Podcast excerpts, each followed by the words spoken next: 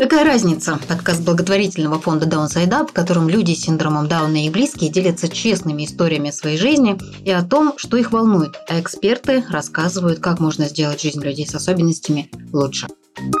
Какая разница? Все самое интересное и правдивое о людях с синдромом Дауна и их жизни. Здравствуйте, друзья! Мы начинаем цикл выпусков к 21 марта, Всемирному дню человека с синдромом Дауна. Будем отвечать на вопросы, что делать если... Что делать, если в роддоме врачи ставят ребенку синдром Дауна? Что делать, если я получил высокие риски по скринингу? Что делать, если у меня родился малыш с синдромом Дауна? В этой серии подкастов буду с вами я, Анастасия Майская, контент-менеджер благотворительного фонда Даунсайд Ап. А объяснять, что делать, если... Нам с вами будут специалисты своего дела, педагоги ранней помощи, психологи и врачи. В первом выпуске серии с нами врач-генетик, кандидат медицинских наук, доцент кафедры медицинской генетики Российской медицинской академии непрерывного профессионального образования, медицинский директор лаборатории Evogen Елена Евгеньевна Баранова. Елена Евгеньевна, спасибо, что пришли. И также сегодня мы в подкасте с директором Центра сопровождения семьи благотворительного фонда Даунсайд Ап Татьяной Нечаевой. Здравствуйте, Татьяна. Всем добрый день. Мы сегодня поговорим про скрининг при беременности. Что это такое, что он показывает, как его считают, зачем он нужен и что с ним делать родителям. Первый вопрос. Что такое скрининг и что он показывает? Добрый день. Еще раз поздороваюсь. Скрининг – это слово означает просеивание. Ну, то есть у каждой из нас, у каждой вообще женщины, когда она беременна, есть риск рождения ребенка с какой-то хромосомной аномалией. Ну, то есть независимо от того, молодая она, было такое в роду или не было, у каждой женщины такой риск присутствует. Но этот риск может быть большим или меньшим. А у нас в Российской Федерации в каждой женщине, если она встает на учет до, скажем так, 11-14 недель, в сроке 11-14 недель будет предложено пройти этот скрининг. Каждой беременной женщине делается ультразвуковое исследование, причем это ультразвуковое исследование экспертного уровня, и как оборудование, так и врач, который проводит это исследование, это эксперт. Также дается анализ крови на так называемые маркеры, ассоциированные с беременностью. Это бета-ХГЧ, ПАП-А. И дальше результаты вот этого анализа крови, результаты ультразвукового исследования и некоторые другие параметры. На возраст, вес, да, этническую принадлежность, там ЭКО, не ЭКО, курит, не курит. Все это заносится в программу. И программа уже высчитывает индивидуальный риск того, что плод имеет хромосомную аномалию. При ультразвуке, это одно из самых таких важных в данном случае исследований, анализируется в том числе маркеры хромосомной аномалии. Это означает, что, например, у плодов с хромосомной аномалией такие маркеры встречаются чаще. Но это, допустим, увеличение толщины воротникового пространства. Это вот там, где шейка плода, где он так лежит, если боком на него смотреть, то вот такая складочка, где собирается жидкость, вот она увеличивается. То есть у плодов с хромосомной аномалией эта складочка увеличивается там больше, чем у, скажем так, при норме. Но это не является каким-то пороком, это является вот таким просто признаком статистическим. Ну, то же самое, как и гипоплазия носовой кости, например. Да? То есть не является каким-то пороком, это является просто статистическим таким маркером. Да? И дальше при расчете индивидуального риска того, что плод имеет хромосомную аномалию, мы получаем какие-то цифры. Что означают цифры, которые написаны в результатах в скрининге? Первый момент. Цифры – это только цифры, да, это только статистика.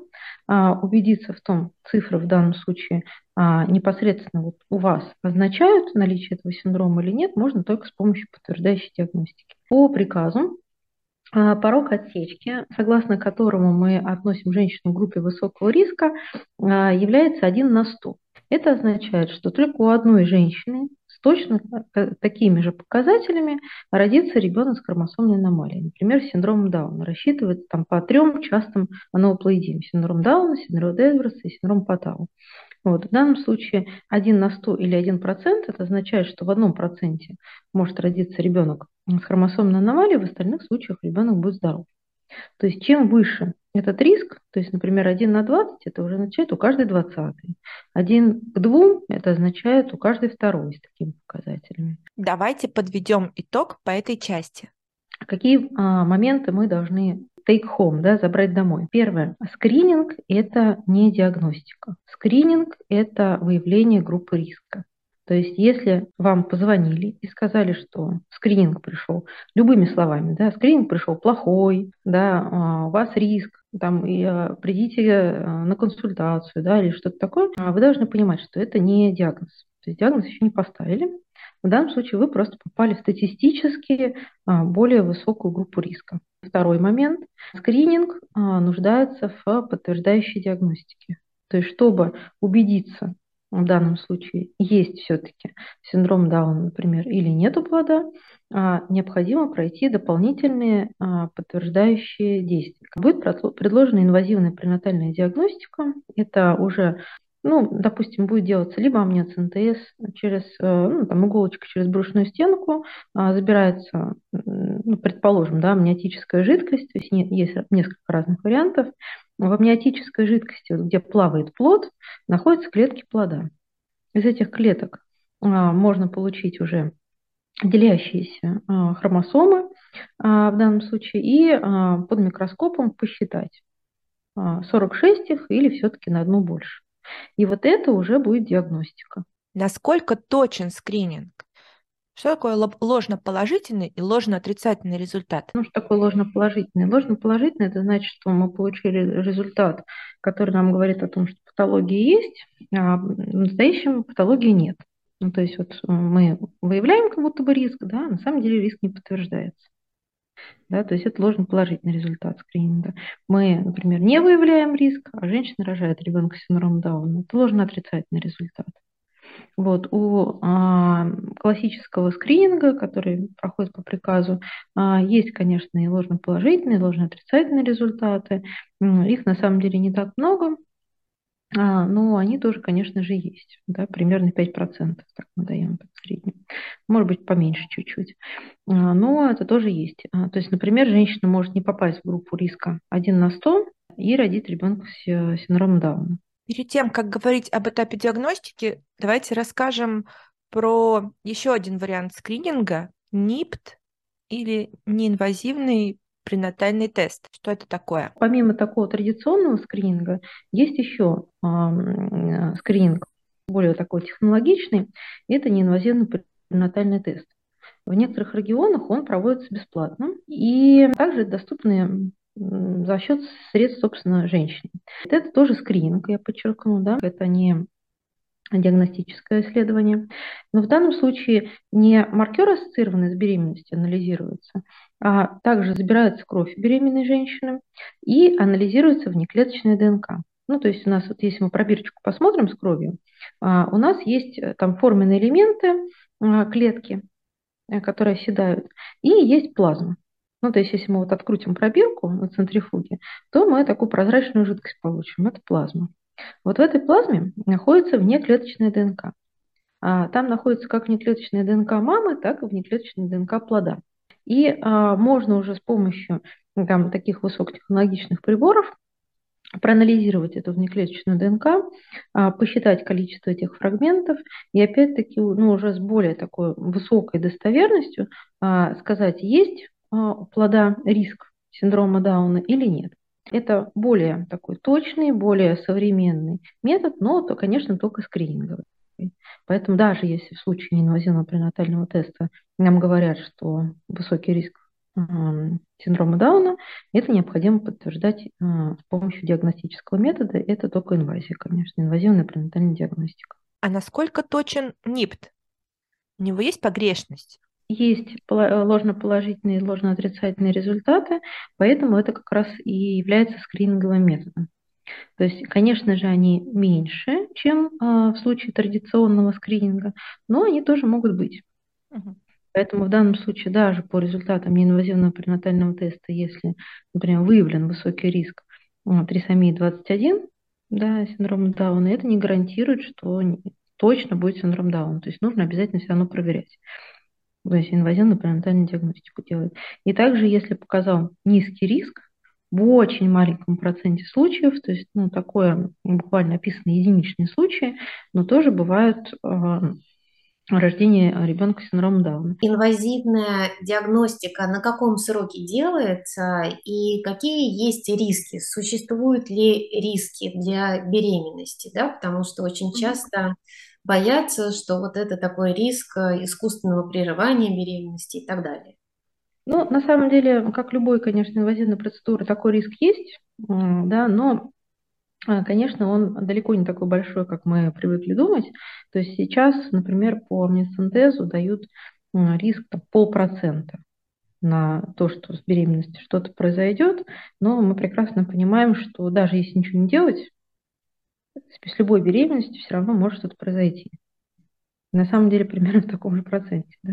Риск очень небольшой, прерывание беременности. То есть в данном случае нужно просто взвешивать, да? То есть взвешивать моменты, насколько вы хотите обладать такой информацией, насколько она для вас важна, вот, и понимать, что в любом случае, ну, конечно, риск есть, но он незначительный. Угу. А на какой неделе беременности амниоцентез? Смотрите, инвазивная пренатальная диагностика есть не только амниоцентез, есть, например, биопсия ворсин-хорио, она делается на более ранних сроках, либо плацентобиопсия уже на попозже сроках, когда уже не курена плацента.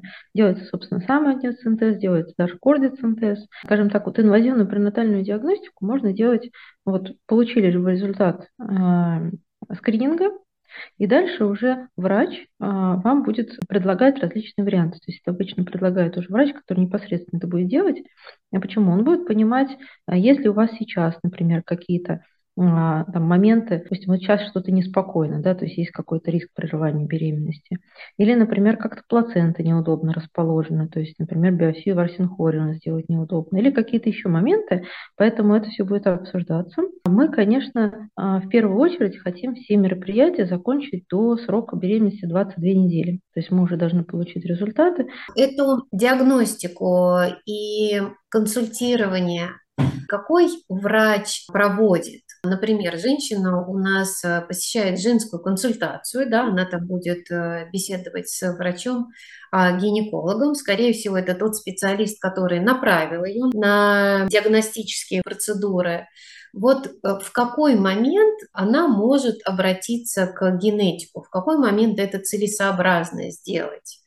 Сейчас по приказу 11.30 женщина может без консультации врача-генетика быть направлена на инвазивную пренатальную диагностику, но мы прекрасно понимаем, что если женщине нужно получить как можно более полную информацию там, о том, что это, каким образом проходит скрининг, что я получу, ну, то есть вот классическое медицинское консультирование, то, конечно, когда она получила высокий риск просто по скринингу, еще даже не делала подтверждающую диагностику и решает вопрос, нужно ли это делать, хорошо проконсультироваться с генетиком. Проходите скрининг, получаете какой-то риск, проконсультироваться с генетиком. И после, опять-таки, проведения инвазивной пренатальной диагностики, получения результатов, причем неважно каких, обязательно тоже хорошо проконсультироваться с врачом-генетиком. Спасибо, Елена. Еще вот такой вопрос, который недавно у нас был в соцсетях. Нам семья у нас спрашивала, подскажите, пожалуйста, где можно сделать УЗИ у специалиста-генетика? Вот тот самый эксперт, да, о котором мы вначале говорили, вот когда делаете экспертное УЗИ. Какой специалист делает это УЗИ для того, чтобы увидеть, ну, вот такие какие-то маркеры, да, что вот что-то не так? Ну, на самом деле вопрос интересный. Почему? Потому что здесь я хочу сказать следующий факт. Именно врачи-эксперты в данном случае, то есть те специалисты, которые имеют не только сертификат ультразвуковой диагностики, именно имеют право работать с фетальной медициной, именно смотреть пренатальную диагностику, анализировать плода.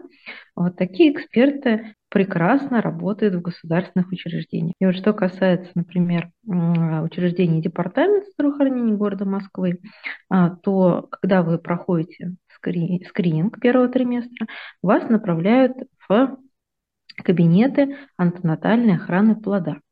И там будет на этих кабинетах написано скрининг первого триместра ультразвуковой. Да? Вот. И там вы будете уверены, что там как раз и находится этот самый эксперт. Ну, конечно, в коммерческих клиниках они тоже есть, естественно, да, в хороших коммерческих клиниках, с хорошей репутацией. Но вот тут момент такой, что вот как раз в государственных учреждениях вы будете уверены, что это действительно там эксперт. А в некоторых коммерческих клиниках, к сожалению, да, то есть в небольших коммерческих клиниках есть такой некий грех, что скрининг делается немного, не по приказу Минздрава. Угу. И когда такие женщины попадают к нам, у нас есть определенные вопросики. Да, то есть там и эксперты могут быть действительно не совсем экспертами, то есть это будут, конечно же, врачи ультразвуковой диагностики, которые, в принципе, имеют право это делать, но они не будут такими экспертами, которых мы называем экспертами.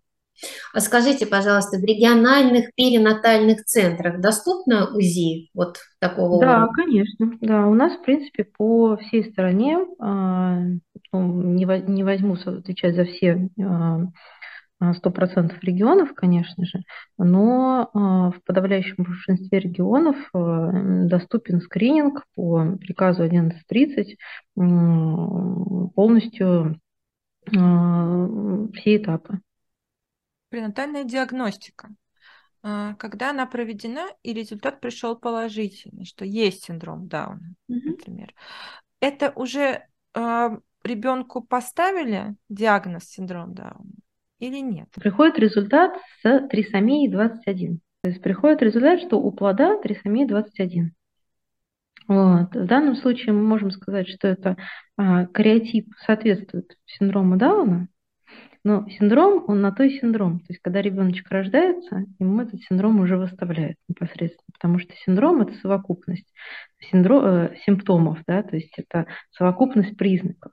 То есть это нужно поставить только, в принципе, рожденному ребеночку. В данном случае говорим, что пришла кариотип трисомии 21, что в данном случае соответствует синдрому Дауна. Мы понимаем прекрасно, что если мы сделали инвазивную пренатальную диагностику и все-таки выявили трисомию 21, ну, мы фактически можем сказать, что да, это синдром Дауна. Если мы имеем результаты инвазивной диагностики до рождения ребенка с синдромом Дауна, и у нас в результатах написано «кариотип соответствует синдрому Дауна», дальше ребенок родился, в роддоме неонатолог его осмотрел, увидел фенотипические признаки с синдромом Дауна, и неонатолог, имея вот эти результаты диагностики, может озвучить, что у ребенка синдром Дауна. Просто это важный момент. Вот здесь, мне кажется, это, знаете, такой момент скользкий. На самом деле, кто должен озвучивать маме этот диагноз? Ну, то есть, на основании чего, скорее? Вот на основании чего мама уже знает о том, что у нее родится такой ребенок, потому что она же уже видела результаты кариотипа, она была уже на консультации генетика. А вот если это, нет? Если вот у нее не было на руках кариотипа, и ей мама просто рожает ребенка, вообще не знает о том, что у нее будет синдром Дауна, вот, у ребенка, то есть ребенок рождается, у него какие-то признаки. Вот здесь уже другой абсолютно момент. Да. Здесь, мне кажется, неонатолог не должен озвучивать такие предположения маме, потому что в данном случае, во-первых, диагностика еще не проведена, может как раз посоветовать направиться к генетику, провести диагностику дополнительную, уже генетик будет озвучивать на консультации уже маме по результатам исследования. Вот, поэтому, конечно же, никакие диагнозы нельзя озвучивать по внешнему виду. Нужно просто подтверждающую диагностику, консультацию генетика, и вот уже только на генетическом консультировании это можно сделать. Да. Спасибо. Ну, это очень важный момент, да, что окончательный диагноз новорожденному с синдромом Дауна может озвучить генетик, основываясь на именно результатах вот этой диагностики на кариотипе ребенка. Если никаких исследований не проводилось во время беременности, и мама, например, там, была с низким риском всегда, все было хорошо, ничего не предлагали, рождается ребенок, вот, у неонатолога понятно, что есть какие-то предположения, что это может быть диагноз.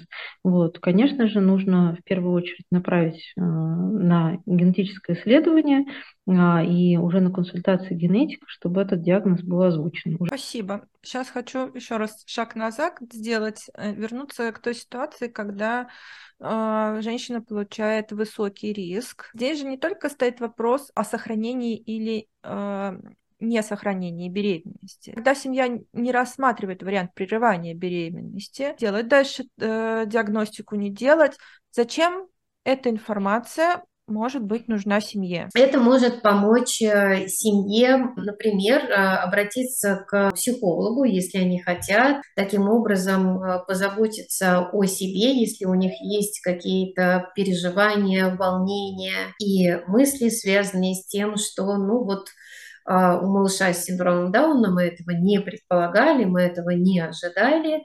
Нужно здесь позаботиться о себе и получить психологическую поддержку, а также можно со специалистом-психологом проконсультироваться по поводу сообщения близким родственникам, другим детям о том, что вот там у будущего, например, братика или сестрички будет синдром Дауна.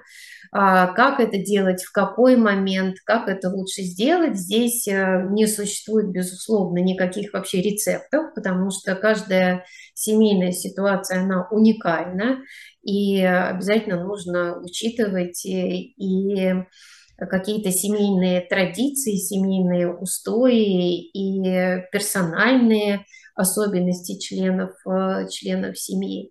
Ситуация будет для родителей более предсказуема что-то, да, ну вот в чем-то. Но тоже нужно понимать, что все-таки мы не на все можем повлиять, и мы не всегда, даже имея вот такую информацию, можем управлять своими эмоциями, а тем более уж эмоциями близких. Мы можем знать, да, как наилучшим образом позаботиться о себе и своих близких, но все-таки нужно допускать момент, что что-то пойдет не так, и мы в нашей практике здесь в благотворительном фонде Даунсайд Ап сталкивались с такими случаями, поскольку все-таки психологи наши начинают до момента появления ребенка на свет с синдромом Дауна, и были пары, которые приходили к нам в фонд и разговаривали с психологом и с педагогом в ожидании рождения ребенка с синдромом Дауна, и казалось, что ну вот все хорошо, все проговорили, ну в общем люди есть люди, и дальше появились какие-то эмоции, с которыми нужно было продолжать работать уже после того, как малыш родился. Хочу подчеркнуть, что все-таки наши специалисты, когда разговаривают с родителями и с членами семьи, речь не идет о том, что мы уговариваем или как-то настаиваем на то, что нет, обязательно нужно ребенка родить или нужно ребенка не родить. Это право семьи. Мы поддерживаем семью в процессе принятия решения. То есть мы четко держим себе в голове, что это их право. И принятие решения – это именно процесс, он не быстрый, он требует какого-то времени, да, иногда это не один месяц. И здесь наша задача именно поддерживать родителей вот в процессе принятия такого решения, сопровождать их. Даунсайд Ап семья может обратиться уже на этапе беременности. Верно. Даунсайд Ап семья может обратиться даже в тот момент, когда они получили сообщение о риске у ребенка синдрома Дауна. То есть не только когда они точно знают, что вот у малыша, рождение которого они ожидают, есть синдром Дауна, но даже в тот момент, когда им сообщают о том, что есть такой риск, семья может обратиться в наш фонд и получить поддержку психолога или консультацию любого другого нашего специалиста. Важный момент, что семья у нас получает поддержку независимо от того, какое решение они для себя примут. Мы им помогаем прожить этот непростой для них период. Что касается некоторых медицинских аспектов, ну, тоже не могу про них не сказать обязательно, да, почему быть информированным хорошо? Во-первых, по возможности быть информированным как можно раньше. То есть мы прекрасно понимаем, насколько разница вообще в получении информации, зависит и ее восприятие, что делать с беременностью, зависит от срока беременности. Поэтому по возможности, какое бы мы решение дальше не приняли, лучше, конечно, обо всем знать. Чем раньше, тем лучше. Да? Это первый момент. А второй момент, почему вообще хорошо об этом знать. Потому что мы же прекрасно понимаем, что синдром Дауна – это не просто хромосомные аномалии, которые сопровождаются какими-то особенностями именно там, психологическими, нервной системы, ну и так далее. Да? То есть это абсолютно комплексная ситуация, да? То есть может сопровождаться пороком сердца, может сопровождаться или не сопровождаться, например, пороком желчеводящих путей, ну и рядом других абсолютно таких же проблем. Поэтому, если даже будет принято решение сохранить такую беременность, почему хорошо об этом знать? Потому что в данном случае можно такого ребеночка родить в учреждении, где будет детская реанимация, где будет оказана ему вся необходимая помощь. Такому ребенку будет, конечно, необходима, возможно, комплексная помощь на, допустим, каких-то ранних этапах. То есть и в таких учреждениях в том числе помогут за таким ребенком наблюдать, скажут, как наблюдать, да, какие могут быть еще дополнительные аспекты. Ну, то есть это еще один плюс к тому, чтобы об этой ситуации все-таки знать. Я хочу еще раз резюмировать то, что вы здесь озвучили.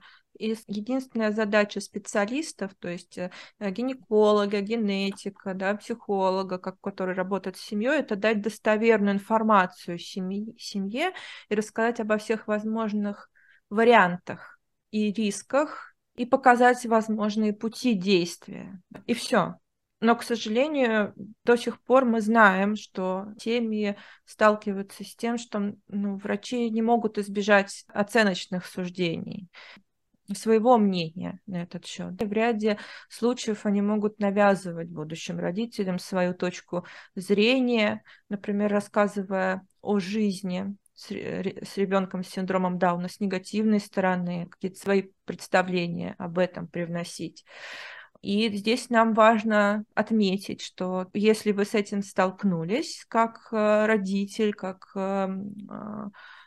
будущие родители, важно знать, что вот такие случаи – это нарушение этических норм профессиональных со стороны врача. Если врач настаивает на каком-то одном решении, то здесь можно смело, наверное, поменять врача. Либо найти дополнительную информацию. Можно остановить диалог, если он происходит в негативном ключе, а для себя все-таки принять решение и поискать информацию в других доступных источниках, в том числе обратившись в профессиональную организацию, которая занимается помощью и поддержкой семьям, где растут дети с синдромом Дауна.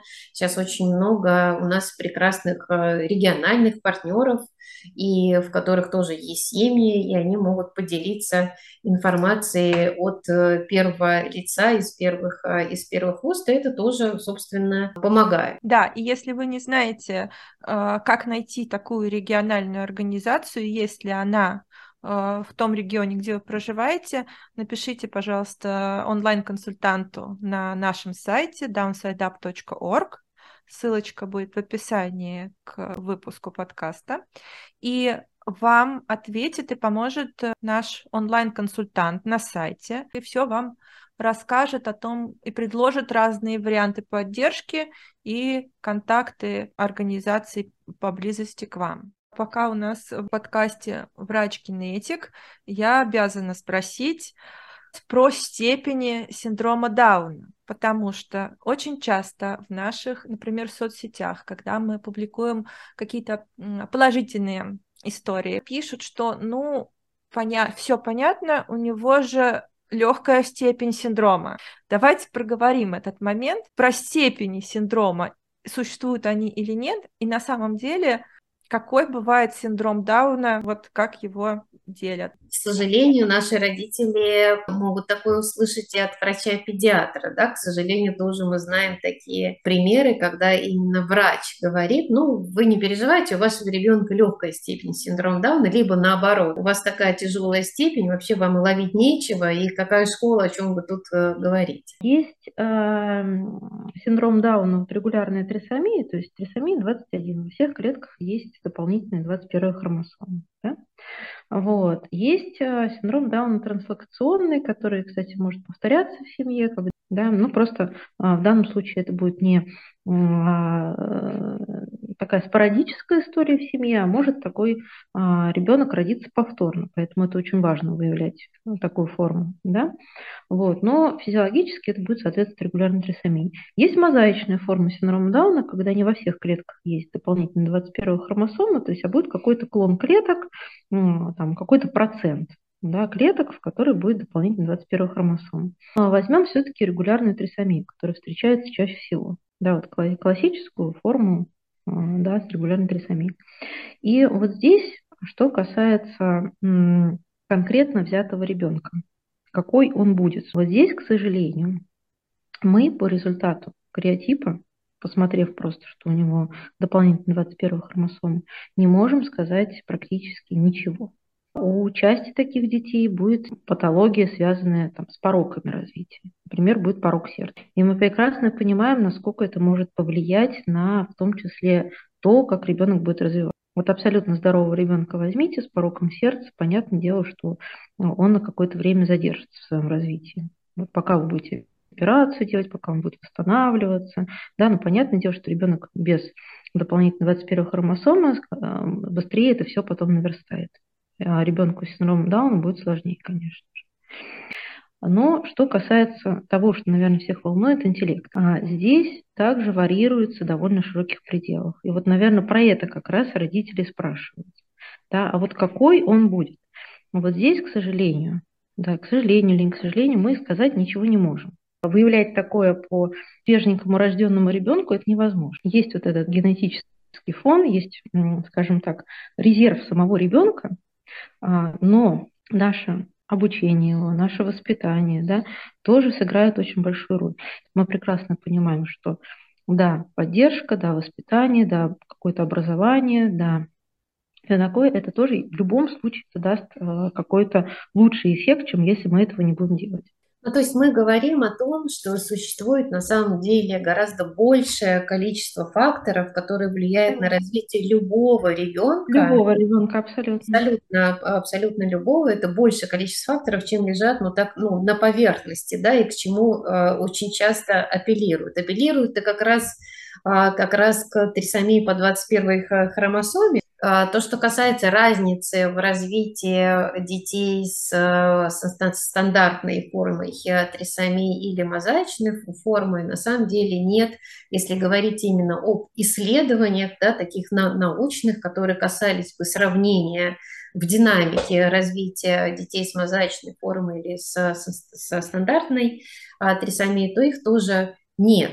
Можно предполагать, да, что когда это мозаичная форма, может быть, это будет легче, а может быть и нет, если, например, и мы тоже знаем такие примеры, да, что у детей с мозаичной формой, если есть какие-то дополнительные нарушения, то картина будет своя. Если это здоровый ребенок с мозаичной формой синдрома Дауна, то это будет другая картина. То здесь очень много всего работает, но самое главное – та помощь и поддержку, которую получит не только ребенок, да, но и его родители, тоже имеет значение и, наверное, оно в каком-то случае ключевое.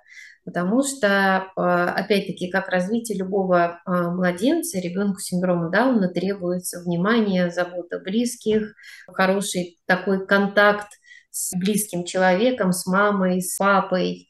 Это базовые потребности любого младенца.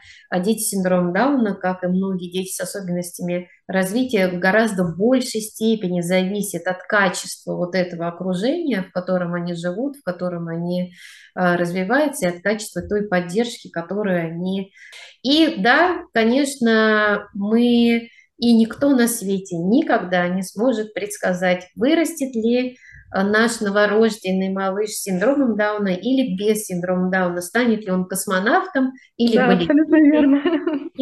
или он станет успешным ресторатором, или он будет работником почты, которого будет вообще обожать весь жилой район, потому что он приветлив, улыбчив. И ценность — это не только синдром Дауна, потому что, как нам Елена Евгеньевна сегодня много объясняла, у нас у всех много разных хромосом.